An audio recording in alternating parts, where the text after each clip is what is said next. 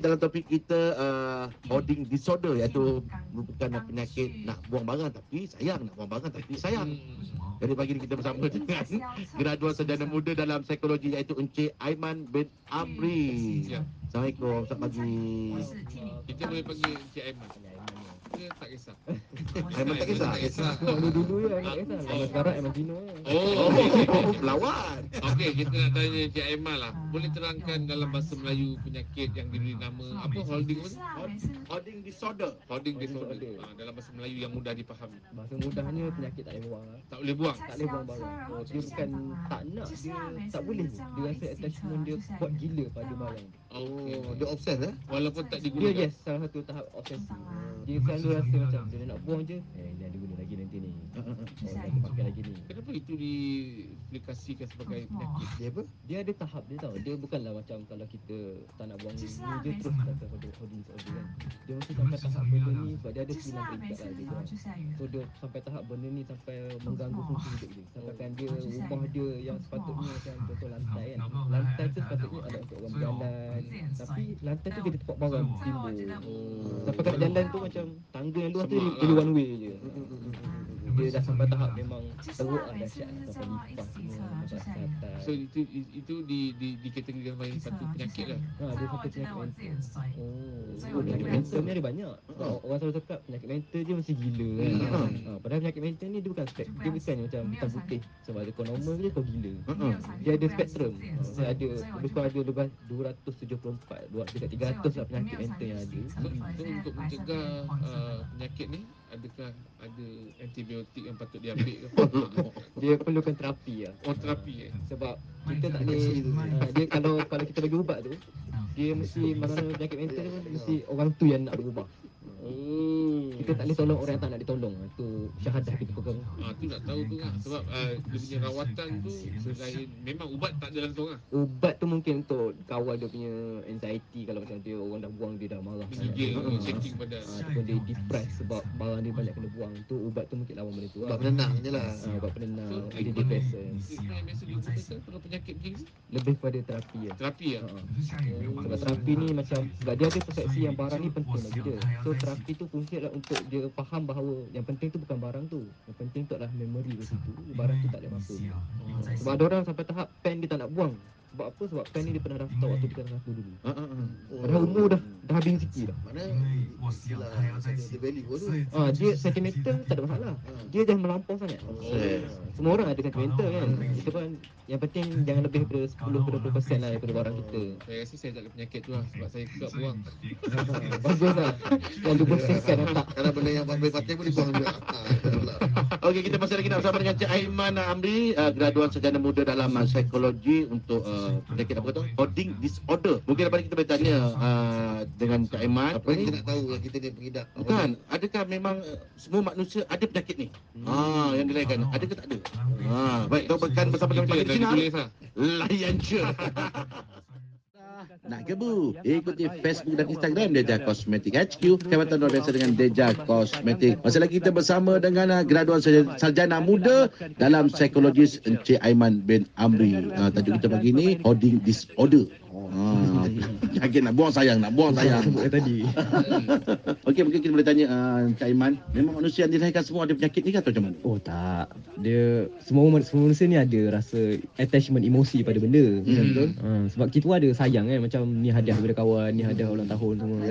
Tapi bila sampai tahap kita kata hoarding disorder ni, dia letak emosi ataupun memori pada benda yang tak perlu pun. Hmm. Contohnya Tak macam tiket tiket Bas. tiket bas yang pernah naik sebab tiket bas tu pernah waktu pergi jumpa dengan tunang contohnya. Oh. Pada tiket bas bukan ada apa pun. Ada-ada. Ha, Sampai kertas tu dah dakwah dah hilang dah kuning dah.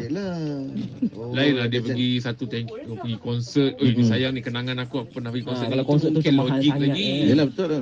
Tapi itu mungkin pada saya dia terlalu terlampau hampir dengan sentimental value tau. Hmm. Ha, dia punya dia punya dia simpan tu kerana tu. Ah, ya, tu lah. Ah. Ada ada kenangan di Ada kenangan dia di sebalik tu. lah, Dia kan. letak kenangan terlalu besar lah. Terlalu besar lah kan. Sedangkan kenangan sebenar adalah dalam hati kita. Ah, Ya, cik. Ah, Dia beza antara sentimental dengan hoarding ni. Hmm. Hoarding ni dia simpan semua benda. Ah. Kadang kertas kertas kosong ataupun tisu yang dia pergi kedai mamak ke, dia simpan betul. juga. Botol plastik kan. Ha, botol plastik Oh, yang dah okey. tak ada apa-apa. Ha, dia sa- sampai tak macam tu lah. Ah, dia. Dia meletakkan mem- im- apa ni memori yang pada benda yang tak ada memori pun. Hmm. Dan dia ada banyak peringkat lah. Mungkin kita pernah tengok dulu ada paper kosong, paper kosong. Orang tu tu dulu akan cakap sayang nak buang. Salah cetak. Hmm. Ah tak, ah, paper tu kosong macam kertas putih. Okey. Nanti kata sayang nak nak nak buang tu. Kan nanti nak lukis-lukis senang apa. Tapi dia pun tak tahu kegunaan tu bila. Hmm. Kan? So, dia Tapi simpan je. Dia simpan je sampai dah jadi macam tadi dah. Dan semua ruang, dia ruang tamu yang sepatutnya boleh jalan jadi satu sebuah satu lorong ya kan. Ha, ha, betul. Ah, mungkin itu dah dah jadi agak Hmm. kuat. Dia, tapi dia start dari situ lah. Dia start dari simple as macam eh tak boleh buang ni, sayang ni. Ha. Lama-lama dia akan makin makin melarat eh. Dia sebenarnya ya, tapi ada ada ada tak dia kata uh, di antara penyebab punca tu adalah sebab uh, genetik. Dia campur-campur. Hmm. Uh, dia campuran antara genetik kelahiran dengan uh, Mambang. didikan daripada mak ayah juga ah. Mambang. Dia. Ada orang baca-baca belakang kan. Ha, so dia campur-campur dua lah. Oh. Sama ada genetik sebab memang dalam otak kita pun ada satu macam hormon yang seseronok bila kita simpan benda tu kan. Dan benda ni tak stabil lah. Sepatutnya kita seronok pada benda yang neutral. Yes. Tapi pun benda yang macam ni pun kita rasa seronok. Tapi Cik Aiman rasa adakah penyakit ini serius ataupun dianya sekadar macam dia tak dia tak terlampau berat lah. Ha, pandangan Cik Aiman sendiri. Bagi saya serius lah kalau Oh, tak rawat lagi. Kalau heavy sangat eh. Sebabnya dia bukannya pada fizikal barangnya, dia akan bawa benda-benda lain juga. So dia akan boleh pergi ke tahap macam mana kalau dah terlampau uh, teruk sangat. Sampai tahap dalam rumah dia macam tong sampah dah. Yalah. Ah, tu Dan dia. benda ni bukan fizikal, kadang boleh jadi digital hoarding juga. Dia simpan gambar, contoh kalau kita ambil gambar, gambar blur kan. Tak nak delete gambar blur tu. Oh, Oh, sayang, kacau lah. Memory full lah. Ha, kacau memory full macam tu lah. Berat dah telefon. Dan dia boleh jadi pada emotional attachment juga. Contoh kalau let's say lah, na'udzubillah ada ahli keluarga yang meninggal kan. Sebab attachment dia terlalu kuat, dia lagi lambat nak move on, lagi lambat nak. Ah, betul. Ha, dia bukan kerana pada fizikal barang dia Oh, besar. faham. lah. Betul lah. Ini, ini baru nampak. Sebab Ah. dengan barang pun dia dah Dah attach, Ah. apatah lagi dengan orang. dengan orang. Oh, betul lah. Boleh mengganggu perjalanan hidup dia eh. Ya, betul. Okey, kita masih lagi nak bersama dengan Cik Aiman uh, Amri, uh, graduan sarjana muda untuk uh, dalam psikologis uh, dengan penyakit hoarding disorder. Ah, baik. Juga bersama kami pagi di sinar layan je.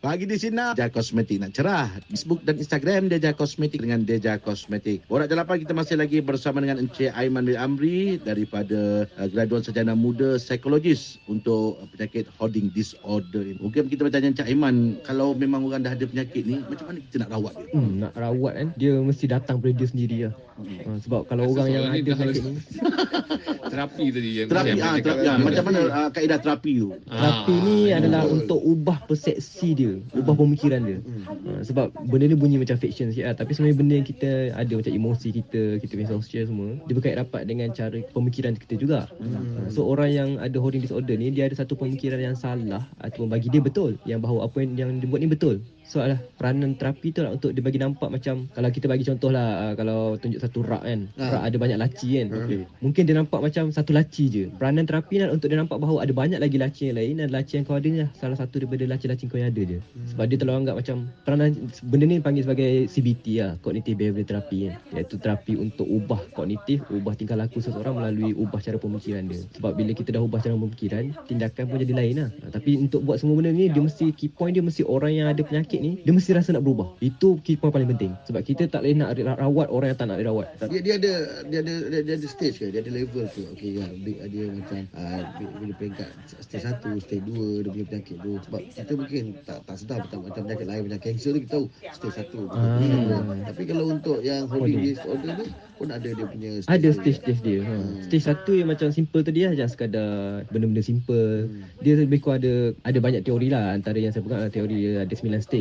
Oh, sembilan stage. 9 stage ni, stage 9 ni paling dahsyat lah. Bila barang dia memang dah penuh rumah dia. Hmm, Hanya ada tempat untuk tidur, hanya untuk tempat nak jalan pergi dapur, hanya tempat nak duduk makan. Tu je. Yang lain semua penuh dengan barang. Tapi uh, Cik Aiman dah, dah pernah ada kes uh, untuk bagi-bagi terapi ataupun uh, bagi apa motiv, motivasi pada pesakit-pesakit. Pernah jumpa yang unofficial lah. Ha, dia lebih kepada dia mengaku dia ada tapi dia tak diagnose. Oh. Sebab benda ni tak baru lah orang Malaysia. Orang Malaysia tak tahu sangat benda ni. Orang Malaysia kan dia tahu benda-benda lain. Pasal fizikal banyak tahu. Tapi pada benda ni masih baru. Dan macam korang juga macam eh oh benda ni penyakit kan. Yelah, Ha, dan bila sembang-sembang dengan dia, dia cerita lah rumah dia macam ni. Oh, baru kita tahu dia tak diagnose. So kita sarankan lah pergi mana terapi.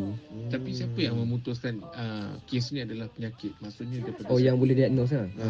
Yang diagnose dua orang lah. Sama ada psikiatris ataupun psikologis. Oh. Ha, cuma psikologis lagi banyak berurusan benda ni sebab dia berkaitan dengan tindakan. Hmm. Ha, sebab psikiatris lebih pada perubatan. Dia ada juga buat training dari segi untuk terapi semua ni. Cuma kepakaran dia lebih pada ubat kan. Hari kita cerita pasal objek-objek kan yang hmm. Kalau macam dengan, dengan makanan pula Kalau tersengawan tu kadang-kadang dalam tais kan Oh. Dia makan Nak buang pun sayang Ah, Betul betul. itu salah satu daripada sindrom Ah, salah satu simptom dia tu Ah. Sampai tahap kadang nasi tinggal Satu jemput lagi nak masuk mulut kan Tapi sebab dah kenyang kan Simpan lah dalam peti Ish, ada pula Ada tu. Okeylah kita masih lagi nak bersama dengan Encik Aiman Amri uh, graduan sarjana muda dalam psikologis dalam penyakit hoarding disorder. Baik tengah bersama kami pagi di sinar layan cek. Pagi ni di Chatmatic dan Instagram dia dengan Deja dengan Encik Aiman bin Amri graduan sarjana muda dalam psikologis uh, penyakit hoarding disorder. Itulah Cik Aiman saya nak, ah, cuma kita nak tahulah seandainya lah orang, orang dari luar sana yang merasakan bahawa dia dia, dia memang ada simptom ini hmm. So saranan dan juga nasihat uh, Cik Aiman sendirilah apa yang mereka perlu lakukan dan ke mana harus mereka uh, rujuk atau tuju untuk uh, masalah mereka hmm. Kalau memang first First saranan adalah memang kena dapatkan bantuan lah. Jumpa dengan psikologis tu dapatkan terapi sebagainya kan. Kalau untuk dalam kehidup, apa ni hidup seharian Benda yang saya boleh beritahu adalah untuk pujuk diri kita Untuk faham yang benda ni adalah uh, penyakit. Dan kita rasa nak ubah benda ni. Contohlah ada orang dia rasa sayang nak buang sebab dia rasa membazir kan Betul? Ha. So kita ubah pemikiran Kita try ubah kita pandang perspektif lain. Eh tak. Aku tak buang. Aku sedekah kat orang. So kita pergi ke free market ke Yang biasa orang buat kan. Ataupun kita jual apa ni Recycle. Ke ha, Recycle. So kita rasa macam Oh aku tak buang benda ni. Benda ni bagi pada orang. Manfaat pada orang. Ada pahala pula tu kan. Kalau recycle Oh benda ni akan jadi benda lain pula ha. So kita try ubah pemikiran kita Tapi still tindakannya adalah membuang Cuma cara kita pandang dah lain lah Simple macam tu je Tu paling starting lah Sebab dia start kita dah Buat satu benda macam ni Lama-lama bila kita nak buat pada barang-barang lain pun Kita ada konsep sama Lama-lama kita rasa legu Serius lah Bila dah kosongkan rumah tu Dah kita sendiri yang kosongkan semua Memang rasa macam Kita rasa otak kita bersih lah Lega lega. Lega Tapi mudah ke nak dapat bantuan? Maksudnya kita sendiri bukan pergi ke klinik biasa. Kalau macam penyakit biasa ni kita belum banyak pergi klinik. Hmm. Tapi untuk penyakit macam ni macam mana? Mudah ke untuk mendapatkan bantuan? Kalau pergi kerajaan boleh je pergi klinik kesihatan Hmm. Oh, klinik kesihatan? klinik kesihatan Oh, dan dia akan refer pada psikiatris lah. Oh. Oh. Kalau jumpa dengan psikologis pun ada dekat hospital tapi psikologis tak banyak dekat dekat awam. Hmm. So banyak swasta. Oh. So memang kalau nak psikologis uh, boleh dengan kerajaan ataupun dengan swasta pun boleh. Hmm, jadi kalau kita nak mendapatkan maklumat lebih lanjut tentang uh, hoarding disorder ni macam mana? Uh, boleh boleh google je hoarding disorder sebab dekat luar sana dekat luar negara banyak lah cerita pasal hoarding disorder Malaysia tak banyak ya saya pun ada tulis pasal disorder dalam dalam saya punya blog pasal hoarding disorder ni kan ada cerita lah senarai cara nak nak repair eh nak rawat macam nak dapat kenapa si simptom dia. Uh, kita kata ucapkan terima kasih lah kepada Hmm. Encik Aiman kerana yang sudi singgah kat konti kita untuk ceritakan tentang hoarding disorder ni Yap. kan. Mm-mm. Sebab ramai orang tak tahu sebelum ni. Ingat ini bukan ni satu benda yang orang kata Ah. benda biasa. Dia sama macam orang kata melatah ke Sentimental kan, value benda-benda tadi yang tu. salah benda Ah, tu ah, kan. ah. Rupanya dia sejenis penyakit. eh, tapi Dan melat- melatah tu pun sejenis penyakit mental tau Ambil Oh, juga kan. dia Ah, cultural itu. spesifik ni Ah, di antaranya kan. Dah, Ah. okay, boleh melata kita pergi ke 9.10. Mana? Tak tak, ini Tak payah. Oh tak faham. Okey sekali lagi kita ucapkan terima kasih kepada Encik Aiman ya. Terima kasih. Assalamualaikum. Eh, Pagi di sinar layan cek.